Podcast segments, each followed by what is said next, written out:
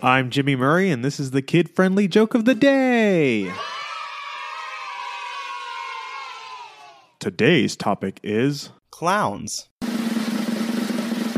I manufacture clown shoes in my spare time, and let me tell you, it is no small feat. Why don't sharks eat clowns? Because they taste funny.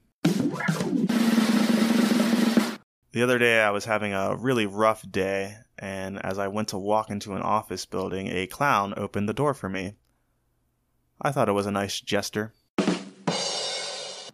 Thanks for listening to the show. Don't forget to listen to our other shows the Animal Fun Facts, Geography Fun Facts, and the Dinosaur Fun Facts. Music by Kevin MacLeod.